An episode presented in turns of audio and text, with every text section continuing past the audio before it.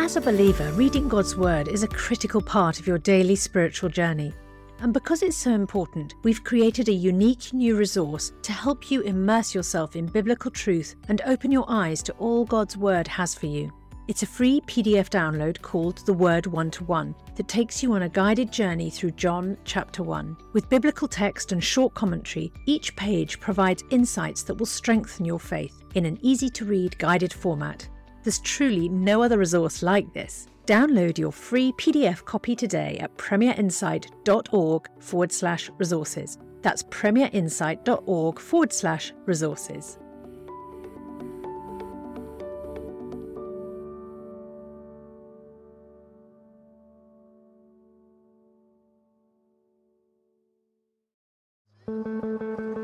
You just can't prove it's true. I don't believe, I was raised Catholic. I went to a Catholic primary school, I went to a Catholic middle school, I went to a Catholic secondary school. My head teacher was a priest, I went to a Jesuit school, and my parents are still Catholic. My parents still believe stuff that I think is utterly nonsensical. Can I still get on with my parents? Yeah. Do I think they believe stuff that doesn't make sense to me now?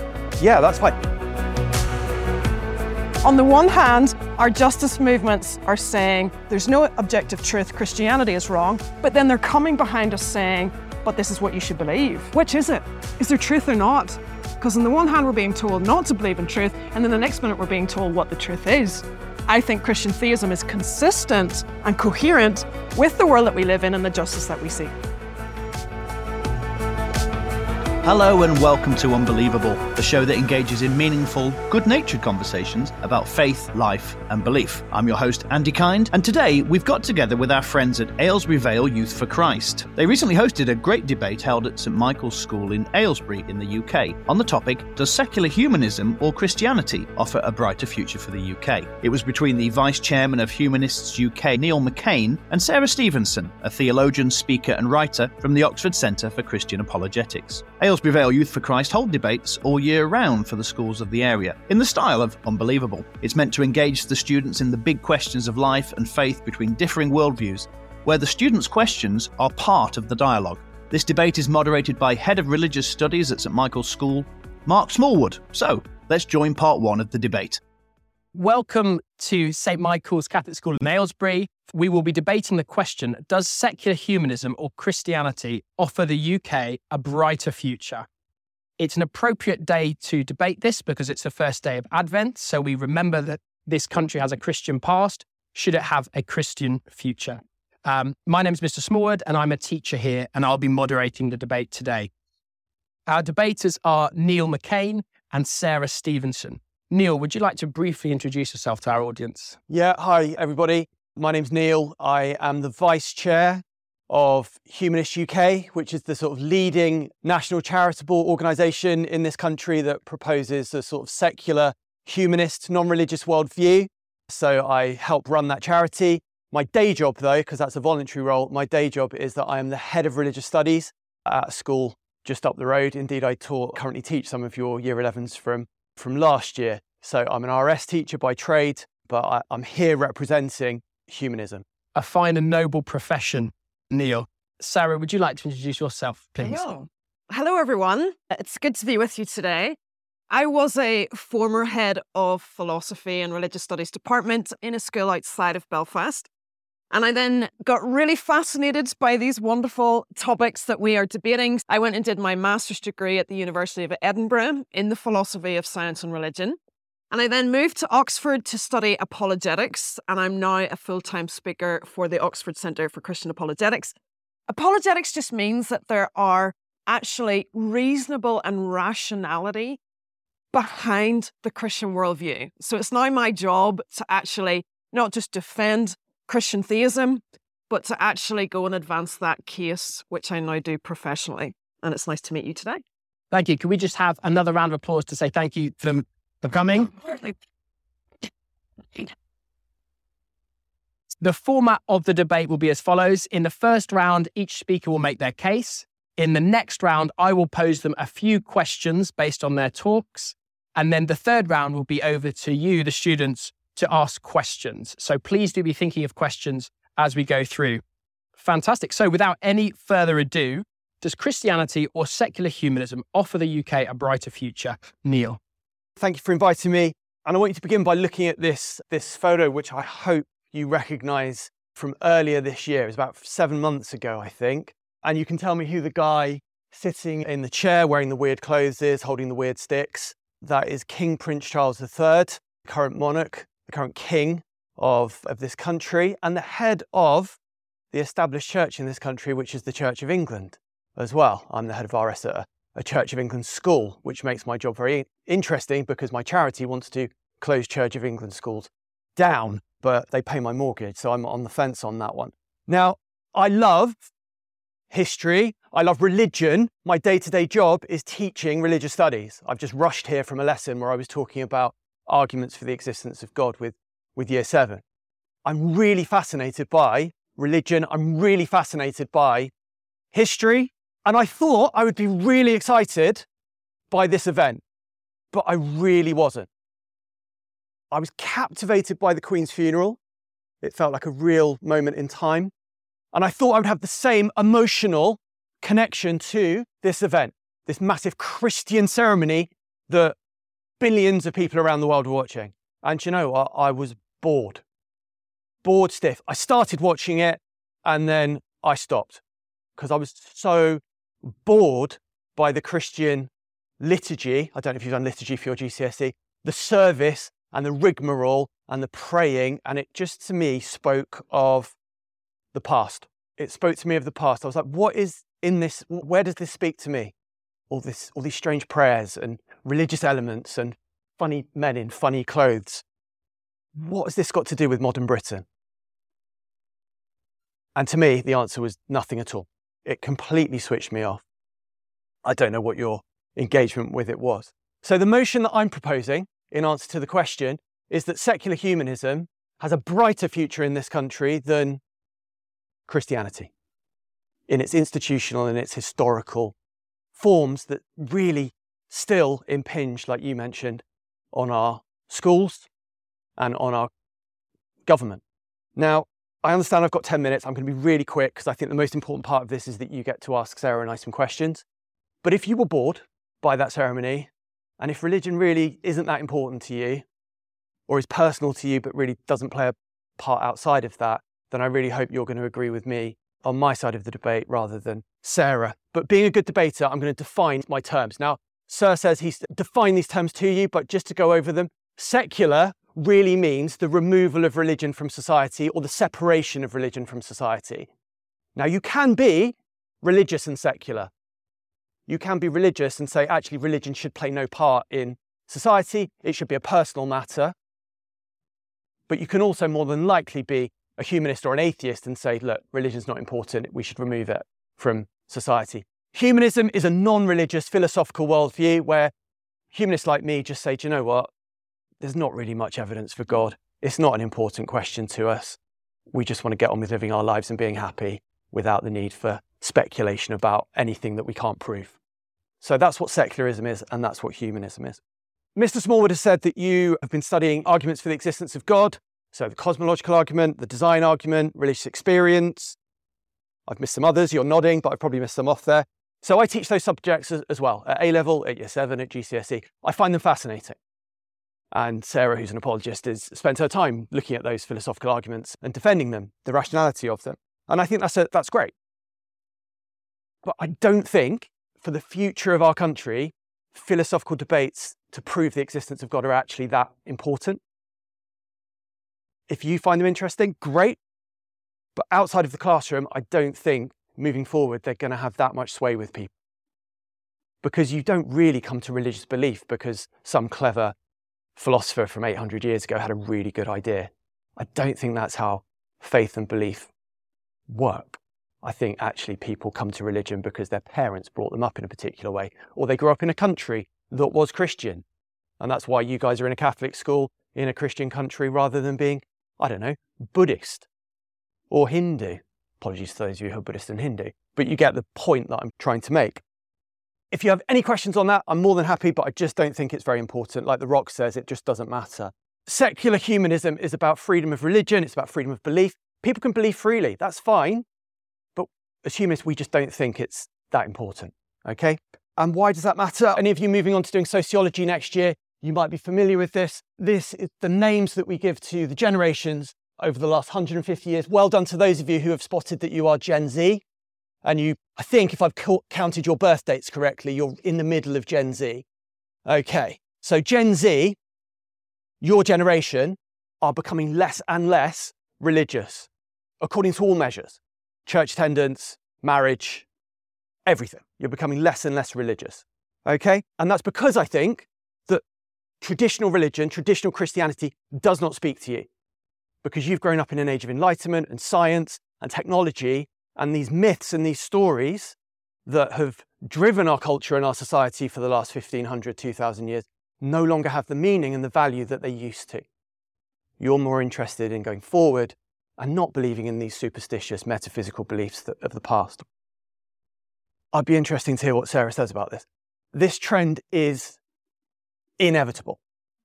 This trend is inevitable. Regardless of what we talk about here today and we discuss, I'd be really interested to see your questions on this. This trend is inevitable. This is data from the, the last census that we've got. A census is where everyone in your household, probably one person, had to fill in a, a survey and say what religion they were, how many people live in your house, what jobs you do, where you live, etc. And if you look at the trends there, yes, Christianity is still a majority in this country. That's to be expected given the religious history of this country. But it's in terminal decline. People identifying as non religious are increasing. There is an argument, if you look at the bottom, that thanks to immigration in the mid 20th century, post World War II, and birth rates among Muslims, that the Muslim population is on the increase but there is still a huge, massive gap between Christians and non religious in the middle there. Within the next 20 years, within your lifetime, this country will be more non religious than it will be Christian by definition. That's a fact. That's a fact. That's a statistical fact. Sociologists, David Voas, Linda Woodhead, Lois Lee, all the experts on secularism in this country, that's what the data says. And I think there's a reason why, and I'm going to move on to what I think your next GCSE topic is, which Sir tells me you're moving on to looking at uh, ethics around family life. Okay, so here's some data which sort of shows where Christianity traditionally is out of step with the generational views that you guys hold. So, for example, this is taken from the British Social Attitude Survey. In 1994, 64% of people agreed that it was okay for a couple to live together without wanting to get married. Cohabitation, living in sin, Christians used to call it. 81% now hold that view. Eight out of 10 people in this country say, absolutely fine. You don't have to be married. You can live together. You can have kids together. Who cares? Christianity still teaches, and the, the, the church that uh, this school uh, still says that's wrong. In 1983, 17% said that sexual relations between adults of the same sex was not wrong at all. 67% now say same sex relationships are fine. Same sex marriage is legal in this country. This is the data abortion. There is now almost universal support in this country for a woman's right to choose. 95% are in favour of abortion being allowed when a woman's health is seriously endangered. 89% when there is a strong chance of the baby having a serious condition.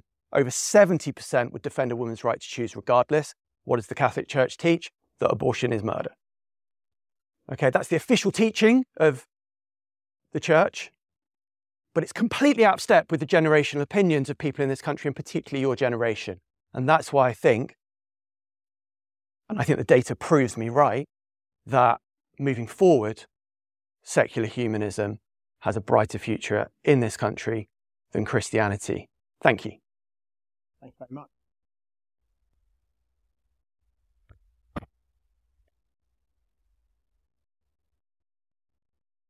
Sara, your 10 minutes. Neil, thank you so much for your thoughts, and it's great to dialogue with you today and to be with you again. As, as I've said, it's interesting that you begin your presentation with the ceremony of the king. Why do we dress like this? Why have a ceremony? Why mark this event? And to me, it's because we are made for more. We have those ceremonies because we are initiating a king but why does his role matter in society? His role matters because he has responsibility as the leader of this country. And we as a country are looking to that moment to say that life matters. And actually, the decisions that you make as a king will matter. So, we as a nation are going to take this time to think about this new initiation.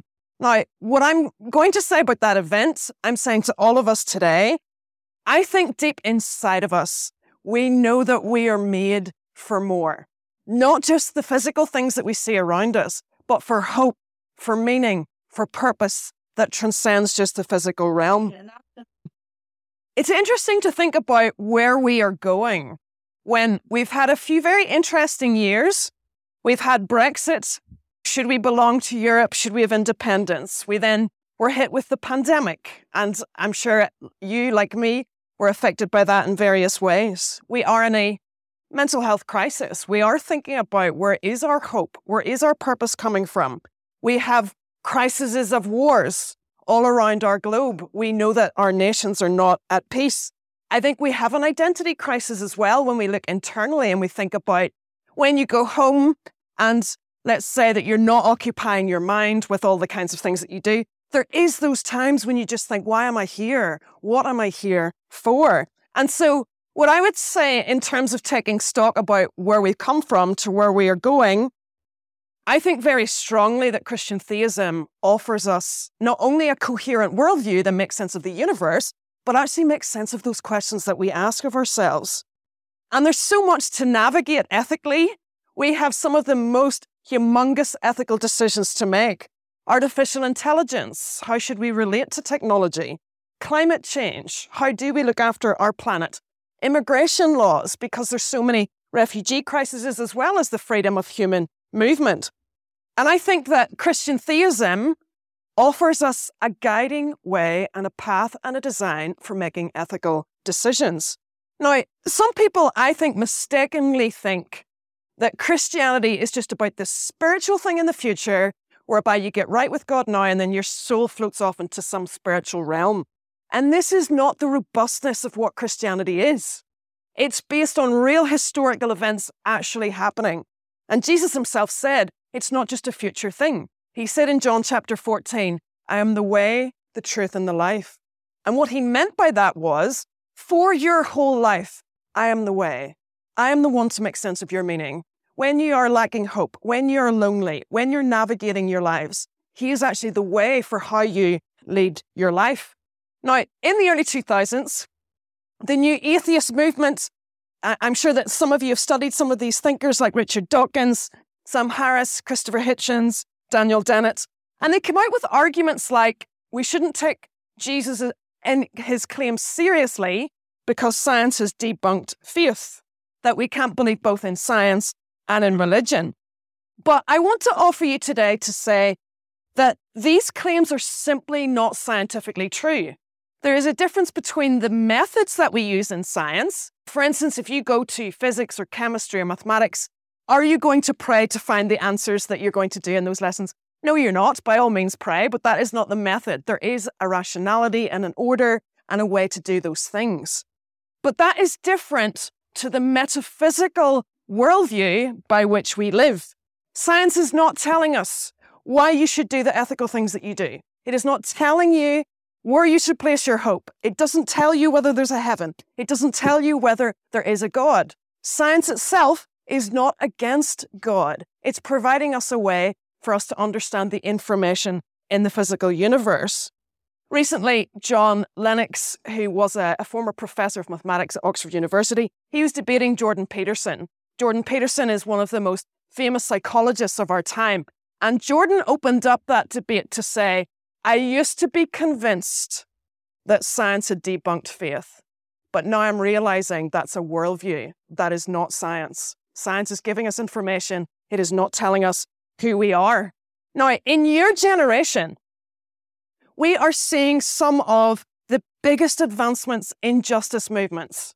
So, for instance, through the pandemic, the real emphasis that Black Lives Matter, that every life matters. We're seeing advancements, as we've talked about, in women's rights. But what I would say to you is as we go forward in justice for the things that you care about, what is the foundation that actually makes sense of every life matters? Respectfully, to my opponent today, if you go onto the Humanist website, it says mantras think for yourself, act for everyone, we can use reason and we can use science to work these things out. Who says? Where does reason come from? How do we know who has the authority to tell us how to live? One culture says this, one culture says that. It's interesting that the United Nations, in its declaration, in Article 1, says every life matters. Does our world believe that? Does the world believe that every life matters? How is it that we think that we can just come up with a mantra to then say to the world, actually, this is what you should believe? Because I'm just going to tell you now, I see that as a contradiction. I don't think we can say to the world, there's no ultimate meanings and purpose and design but yet we're going to tell you what it is. So, do we believe in truth or not? Because we can't have it both ways. We cannot say, on the one hand, there's no ultimate meanings, purposes, and hopes, and then come along with our justice movements and tell people what to believe. Like authority and moral obligation, it has to come from somewhere. You can't just expect people to believe that if you remove all forms of meaning. And when I'm presenting to you today an argument to say Christian theism is robustly true, it's actually because in your justice movements, it's making sense of why every life matters. Why? Because the God who made this universe said, You're made in my image. I have created you. I have designed you. There is authority, there is moral obligation, and there is human value. This is a strong foundation in which to place our hope. And I began my short presentation today with you to say, we're made for more all of us in this generation, we're struggling with our minds, with our hopes, with our purposes, with our meanings. And I think it's because we're finding ourselves out in the story that we're telling ourselves. Because I think, on the one hand, your generation is being told there is no ultimate meaning and purpose and hope, but go and find it. And I think we're catching ourselves on to realizing that makes no sense. I'm living in a meaningless world, and yet I'm supposed to go and find this thing to make myself happy. That doesn't make sense. And so I'm saying to you, if we want a brighter future for the United Kingdom, it starts with us. It starts one life at a time to say, the story I tell myself matters. I'm not an accident. I'm not just a cosmic coincidence. I actually was designed. I am loved. I was created. This is my identity to finish with, because I have been going into justice a little bit here, the Old Testament tells the story of Moses, whereby he is in Egypt. He is deeply stressed by the oppression of the Hebrews. And he actually strikes out against one of the Egyptian slave masters because he's reacting to that injustice. He then has to flee the land. And when he flees the land, I'm sure you know this story very well. He comes across the burning bush isn't consumed. He meets the living God. And it's interesting that now he's met God, he's actually got the power to go back to the very place of oppression and set the people free. And so, what I'm saying to you today is if we want a brighter future, I believe it is meeting the God who cares about the very things we care about. And this is where it comes from. We're made for more. Thank you. Andy Kind popping back here since we're about to take a quick break. Our debate topic today is Does secular humanism or Christianity offer a brighter future for the UK? It's between the Vice Chairman of Humanists UK, Neil McKain, and Sara Stevenson, a theologian, speaker, and writer from the Oxford Centre for Christian Apologetics. Unbelievable have teamed up with Aylesbury Vale Youth for Christ, who hold debates all year round for the schools in the area in the style of Unbelievable, meant to engage the students in the big conversations and questions of life and faith. In a moment, we'll return to the debate, but let us know what you think. You can email us at unbelievable at premier.org.uk or get in touch via social media at unbelievablefe for X, formerly known as Twitter, or facebook.com forward slash premier unbelievable if you want to interact on our Facebook page. So don't go away, we'll be back in just a moment.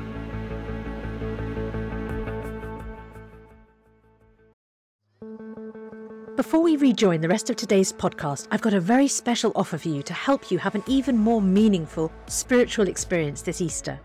As you know, N.T. Wright is without doubt one of the greatest Christian thinkers and apologists of our time. And some of Tom's answers to questions about Jesus' death, resurrection, and return are some of the most poignant and thought provoking. That's why we've created a brand new downloadable devotional resource that's perfect for the Easter season featuring these questions and Tom's answers. This five day devotional journey titled Jesus' Death, Resurrection and Return is only available to friends like you as our thanks for your gift today. And remember, your support is truly critical to help keep resources and podcasts like Ask N.T. Wright Anything and Unbelievable going strong, because this ministry is completely funded by friends like you. So please give the very best gift you can today and make sure to download your copy of Jesus' Death, Resurrection and Return devotional at premierinsight.org forward slash unbelievable show. That's premierinsight.org forward slash unbelievable show. Thank you.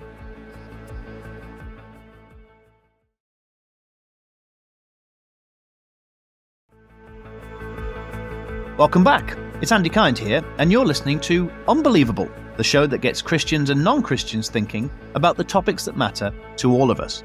Well, today we've packed our bags and gone back to school to listen in on the debate between Christian apologist Sara Stevenson and secular humanist Neil McKain. In this final part, the high school students at St Michael's School in Aylesbury in the UK are able to put their questions directly to the speakers. So let's listen in. So we'll now move into our questions. So to start with, Neil, in your talk, you argued that Christianity is increasingly unpopular and irrelevant. It's in some ways quite unfashionable. But you didn't address the question of its truth, nor of whether it might be good for society. So I wondered if you could speak to that for a few moments. So, yeah, I think I agree with Sara in this. You just can't prove it's true. I don't believe. I was raised Catholic. I went to a Catholic primary school. I went to a Catholic middle school. I went to a Catholic secondary school. My head teacher was a priest. I went to a Jesuit school. And my parents are still Catholic. My parents still believe stuff that I think is utterly nonsensical. Can I still get on with my parents? Yeah. Do I think they believe stuff that doesn't make sense to me now? Yeah, that's fine. Sara finished her justification with a story from over 2,000 years ago about a figure that probably didn't historically exist and is some kind of composite character, Moses, talking to a bush that was on fire but didn't burn that talked to him. Now, if you want to believe that story and you think that story is real because you think the Bible is true, I, do you know what? I haven't got a problem with that's fine, but you can't expect me to have any comment on whether it's true or not because it doesn't make any sense that scientifically that can happen. So I, I find it really difficult as a humanist to deal with the truth claims of stories and myths that don't speak to a, a worldview that is rational, is scientific, has no evidence. Christopher Hitchens says extraordinary claims require extraordinary evidence.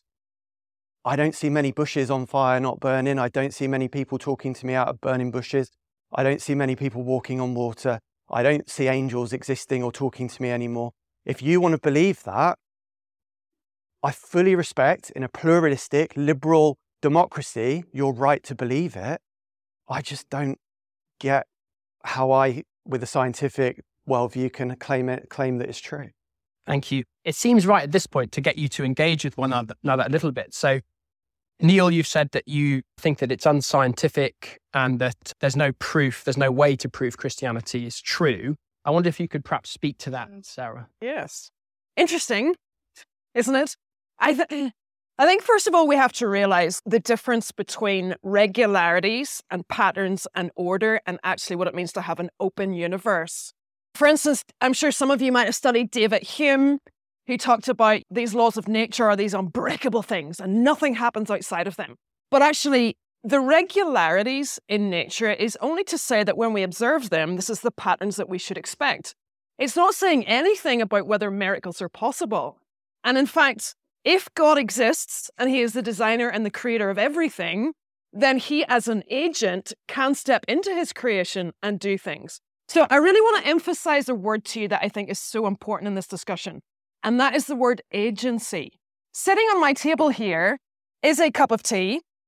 There is a couple of reasons why this tea is sitting on this desk.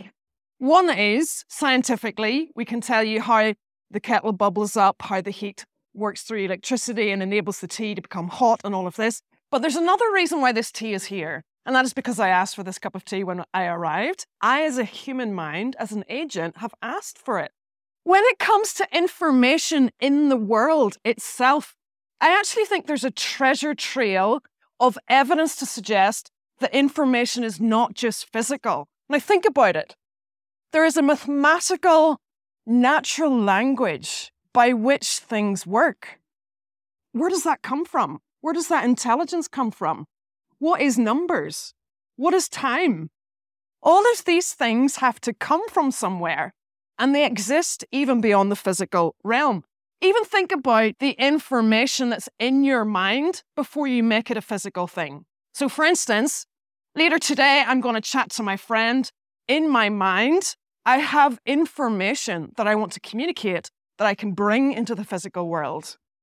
There's like a treasure trail of signs to suggest that we're not just in the physical realm, that there's, there's invisible or spiritual things.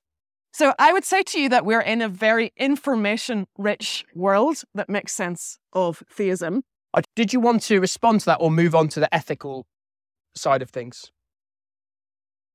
I, ju- I just wanted to pick up on this sort of there's there's a this sort of de- defense of the supernatural, and Sara talked about this idea that sort of science cannot tell you where to place your hope. Science cannot tell you. You've probably been told like where to find meaning in, in your life or in, in, in your existence. You've probably heard it in maybe your RS lessons. Science explains the how. Um, religion gives you the reasons why. And I think that's not true. I think the more and more we learn from science, from psychology, from biology, the more we do understand the reasons why humans behave and think in the ways that they do, because we are natural beings living in a natural world. We're subject to those natural processes. For example, Christianity may lay claim to this exclusive truth that God loves every individual or that we should love our neighbor. Lots of other cultures before Christianity and lots of other religions that never encountered Christianity have the same beliefs as well because religion is a human construction. It, it's not got a divine basis. Thank you. So that leads us quite nicely on, actually. One of the points that Sara made was that your ethics, for example, the belief in human rights, can't really exist without a foundation of divine authority or something transcendent which gives these obligations an authority. How do you respond to that? So I think you can, attempt to do that philosophically.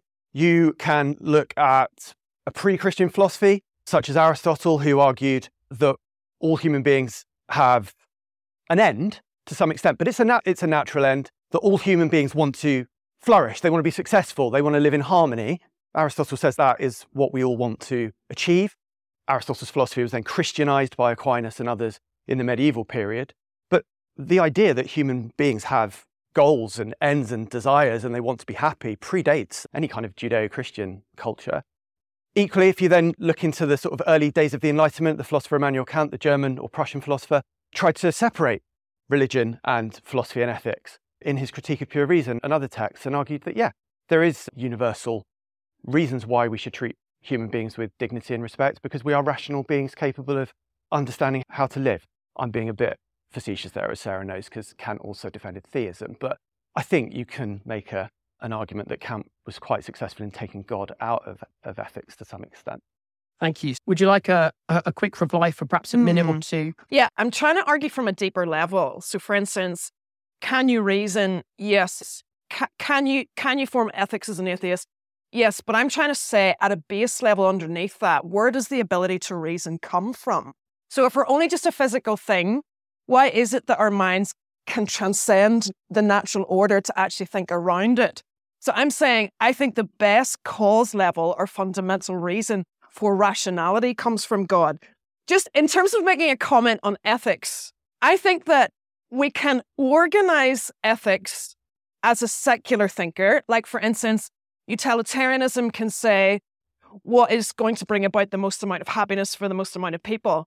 I'm going to make this argument to finish with I think if you strip away God, you cannot enforce that every life matters. You, you cannot ask the world to follow something dogmatically if you strip him away and you say, let's just organize our ethics.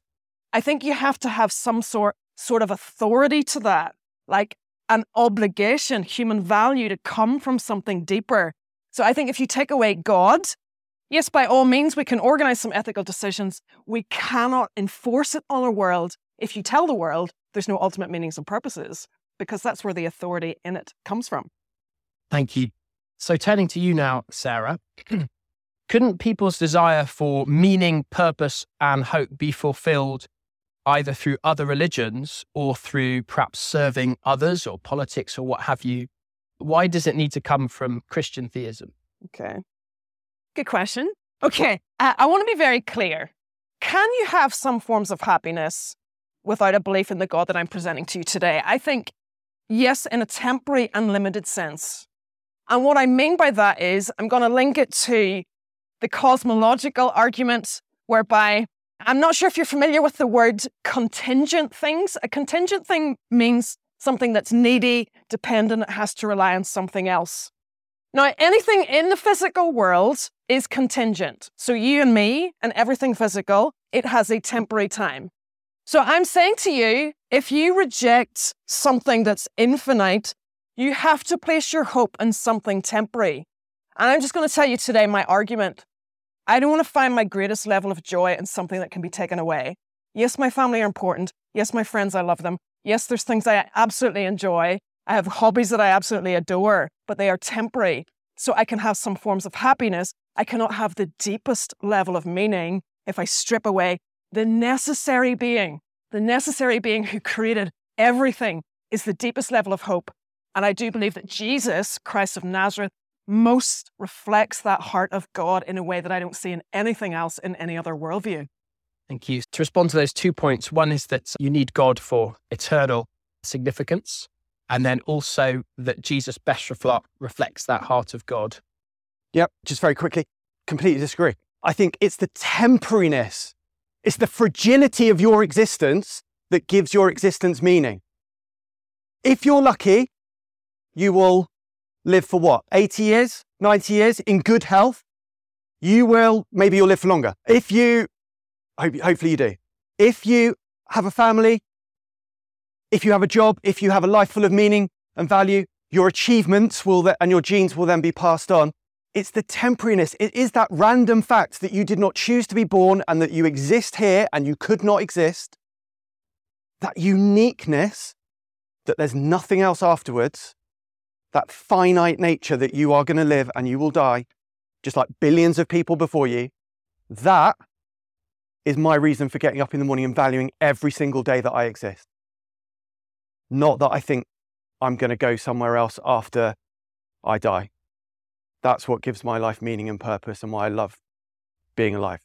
Sara, any response to that? Mm. This idea that the fragility of life gives it meaning, gives yeah. it special? Yeah, and I do mean this respectfully. Thank you so much for your responses. But I do hear words like hope, lucky, maybe, hopefully some of these things pan out. Let's, you have to almost reject the future to enjoy life now. And I'm just going to say there's a pastor that passed away this year. His name is Tim Keller.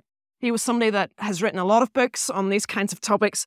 But one of the points he makes, and I'm very convinced about it, is when you actually have peace for the bigger story, then you can actually live better now. So I'm going to insert instead of happiness, the word joy. So if I find my peace, my meaning, my purpose in the big story of why I'm here, it actually means I don't have to get all of my happiness out of things that are these contingent things. It means that I can enjoy them for what they are. So we're entering into the Christmas season. I'm sure that all of you are looking forward to a break and a holiday and those kinds of things. I'm just going to say, do you see if you don't have the bigger story, then those things just have to be what they are. You have to get everything out of it. You have to get your happiness out of it. But actually, do you see if you've got peace in the bigger story, then you can enjoy them for what they are and they don't have to be your everything. Why? Because you've got something deeper and that's your source of joy. Thank you. My next question is Neil mentioned a number of areas where Christi- Christ- traditional Christian views are at variance with modern views, for example, about sexuality and abortion. And I wondered how you might reply to that, Sara. Yes. I really want to reply to this because, as I've said, you guys are so motivated for justice. And I think brilliantly, you want to see that people who've been oppressed aren't mistreated. You want to see all of those things. Now, I'm just going to tell you that I believe there's a false accusation circulating. And that false accusation circulating is that Christianity is dangerous and that it is actually holding us back from freedom. And the reason why I'm telling you this is because if you strip away, if you take away the idea that every life matters, like the Judeo Christian worldview teaches, you're made in my image, every life matters. What is your basis for telling the world to believe you in your justice issues? So if you say, no ultimate meanings and purpose, Christianity is not true, there is no objective truth, there is no mind independent morality, then tell me why I should believe you. Why should I live my life a particular way? And so I actually think the Judeo Christian worldview enhances what you're searching for in justice. Now, I'm going to tell you the name of an author, Tom Holland, who has written a book called Dominion. Now, in that book, he's actually saying until the Christian worldview spread, we did not have half the concepts of justice that we have today. Christendom has largely inspired hospitals, charity work, thinking about people that are oppressed. Now, I know that we've had an issue raised around, let's say, women's rights or sexuality, but Tom Holland is actually saying it's actually quite strange because, ironically, Christianity is the only worldview based on the idea that there is individual intrinsic worth so when you're actually trying to protect people from oppression, it's actually a deeply Christian value. So I would actually say Christianity inspires our fight for human rights. It is not dangerous and it is not trying to take them away. What do you make of that, Neil? The, uh, the idea that Christianity inspires and, in fact, has inspired, to go to the Tom Holland point, a belief in human rights and a belief in justice throughout the centuries. I think it can do. If you look at Martin Luther King, who fought for black civil rights in America in the 1960s. King is famous for being a Christian Baptist minister. He had personal religious experiences, etc. But he also worked alongside trade unionists, communists, socialists. The person who organized the march on Washington alongside King was an atheist. this exclusive claim that Holland and others make that only Christianity can provide that sort of respect for your fellow human is deeply disrespectful to people who don't hold that worldview. Malcolm X was a Muslim who worked to provide black people rights in, in America. He wasn't Christian. He wasn't Judeo Christian. He was a radical Muslim. I think to argue that social justice and social, social progress only come about as a result of a Judeo Christian worldview is a deeply disingenuous position to, to hold. And I would argue, I wouldn't say it's dangerous, but I would say certainly that restricts progress and it restricts women's rights to access healthcare and therefore it's wrong. Thank you. We do have two minutes left, but I, respond? sure, yeah, go for it. Okay. So I'm actually just back four weeks ago. I was in Ukraine. I got an opportunity to speak in a range of settings across six cities in that country, and we obviously know how their human rights are being impinged upon with the conflict in that nation.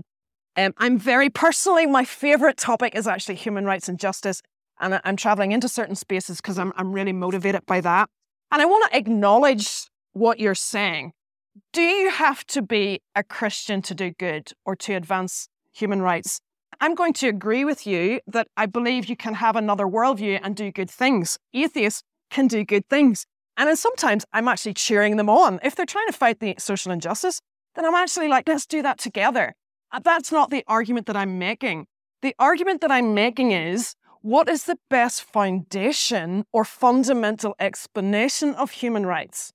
And I'm just saying to you, I don't think that we get authority to tell the world to believe one particular view if you say there is no ultimate reason for us to live. If you strip that away if you say that we're not individually made in God's image, I think if you take away these tenets, you fail to convince the world of there being objective truth. On the one hand, our justice movements are saying there's no objective truth, Christianity is wrong, but then they're coming behind us saying, but this is what you should believe. Which is it? Is there truth or not? Because on the one hand, we're being told not to believe in truth, and then the next minute, we're being told what the truth is. I think Christian theism is consistent and coherent with the world that we live in and the justice that we seek. Thank you very much. So we'll move on now to questions from the audience. does the lack of evidence mean that for God's existence mean that he doesn't exist? Thank you, Alex. That's a really good question. I think what I said was that you just don't know. You can't prove it does, you can't prove it doesn't. It's if you're looking for uh, physical evidence, you're not going to find it because we're talking about a being that's non physical. If um, Sara mentioned somebody called Richard Dawkins, who uh, is probably the world's most leading atheist, um, in his book, The God Delusion, even Dawkins acknowledges that there is a, what he calls a sort of scale of atheism. And Dawkins says, because he believes in the scientific method, that uh, it, this ceiling comes open right now. And God is so offended by what I've said this afternoon that the ceiling comes in and this being or this voice comes out of heaven and says, Neil, I'm really cross with you and what you've said, right? I would change my mind. If there was evidence, if there was proof, I would change my mind. But the majority of humanists and atheists would just say there is no way of proving something beyond the physical world that we inhabit. And therefore, to me, it's just something it, I just can't answer the question. Thank you. Have we got any other questions? Quite a few. Would you like me to repeat the question? Yep. So there's a couple of different threads to that question. One is that science is backed up with evidence and is straightforward. Another one was that why does suffering and conflict exist if we're made in the image of a good God? Is that right? Don't know if you've heard of this book. Some of you will study it maybe at A level. It's called The Karamazov Brothers, written by Dostoevsky. He was a Russian author. He himself was quite outspoken against the regime, so it's not controversial to mention him. There's a character in that story, Ivan, Ivan, who says, If there is this great God, why would he allow even one innocent child to suffer? So I'm just going to say to you that it can seem very difficult, and I think it is difficult to see if God is there and He is good, that trilemma. Why has He allowed the world to be the way that it is? Now, I, am going to say that is a difficult topic, but I also will say there's been so much work in theodicies that's defending God, but not only defending God, offering a reason why God made the world that He did. And I actually think because God was faced with a choice. Think about it. If God makes world A, right? No suffering, no evil, nothing can go wrong. In this kind of world, there is an enforced order. Everyone is forced to follow God. You have no choice, you're forced upon Him. So he actually is faced with a choice. Does he make world B that enables us to go away from him if God is good and perfect and we can walk away with him? We can walk into evil. So I think he's created a world whereby he's allowed us to choose evil rather than him actually forcing that on us. So I will argue that point. If there is no God, then evil and suffering is part of the natural order. So why are we even philosophically debating it? Because if there's only evolution and natural selection, the weak die out, the strong survive, that is suffering. Why would we be debating it? It's part of the natural realm.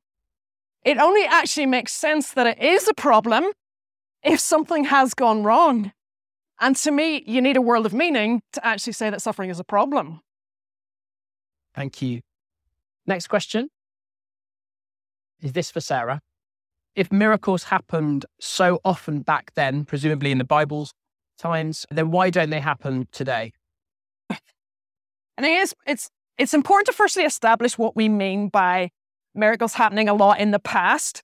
If you actually look at the stories in the Bible, there there wasn't an expectation that all the time chaotic things would happen. In the Christmas story, when, for instance, Mary claims to have seen an angel, she reacts in a way that you and I would. It talks about shock, fear, what is happening. This is not the local angel that just pops in for a cup of tea in her worldview.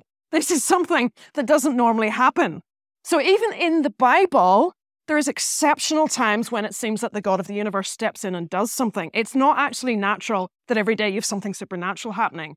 Now, in today's world, obviously sometimes Christians or people with religious experiences are claiming at times God steps in Often he doesn't, which I actually think is comparative with the past and the experiences of those characters. But I actually think that beyond just these exceptional times, there's something else that God is actually saying is available every single day, and that is his presence.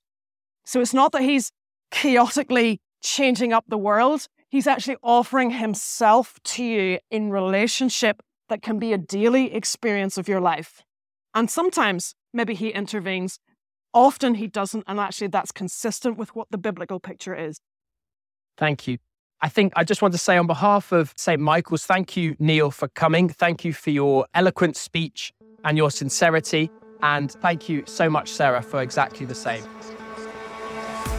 Well, that was a lot of fun, and unlike real school, there's no homework attached, so everybody wins here. Plenty of thoughtful questions for Christian apologist Sara Stevenson and secular humanist Neil McKain. We do hope you enjoyed that debate, but who convinced you? Let us know. Thanks so much to Aylesbury Youth for Christ, and don't forget to sign up for the Unbelievable newsletter for a chance to win this month's prize book. And do consider donating to the show. We're launching a new stream of content created for younger people, and we cannot make these shows without you. You can find details of how to support the show and much more at premierunbelievable.com. Well, that's all we have time for this week. Thanks for listening to Unbelievable, as always, the show that gets Christians and non Christians thinking about the topics that matter to all of us. Until next time, from me, Andy Kind, and the team, goodbye.